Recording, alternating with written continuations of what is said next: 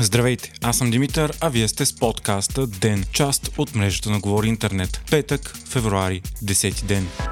Русия извърши нова вълна от атаки по инфраструктурата на цяла Украина, причинявайки спиране на тока и водата в много населени места посред зима. Ударени са съоръженията в 6 района едновременно и властите са били принудени да спрат аварийно електричеството в по-голямата част на страната. Междувременно стана ясно, че Русия е взела решение да намали добива на петрол с една 20 от дневните количества, с около половин милион барела. Намалението се дължи на решението на Москва да сложи забрана за продажба на петрол на държавите, които прилагат таван на цените върху нейната продукция. В същото време прогнозите за недостиг на газ и свръхвисоки цени не се оправдаха. Въпреки известното поскъпване, нивата на природния газ се върнаха на около 60 долара на мегаватт час, което става за пръв път от ноември и е далеч от рекордните 350 долара през август миналата година. Междувременно на служебният енергиен министр заяви, че Русия има финансови претенции към България заради договора с Газпром и спрените доставки. Той не даде подробности, защото информацията е конфиденциална, но каза, че по казуса работят компетентни юристи и нещата са под контрол.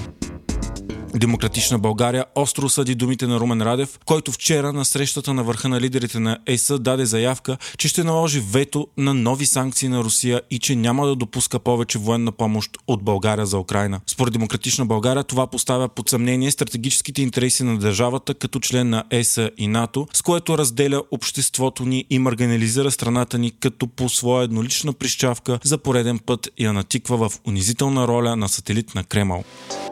Ситуацията в Турция продължава да е изключително тежка. Жертвите на земетресението вече са над 22 000 и продължават да растат с плашеща сила. Все по-редки са ситуациите, в които по турините се вадят живи хора. Ситуацията в Сирия обаче е катастрофална и се случва истинска хуманитарна криза. Доброволците там твърдят, че няма достатъчно медицински консумативи и за 20% от нуждаещите се. Трусът вече взе повече жертви от голямото земетресение в Турция през 1999 година и е най-смъртоносното в региона от 80 години насам. Още в понеделник Ердоган заяви, че това е трагедията на века.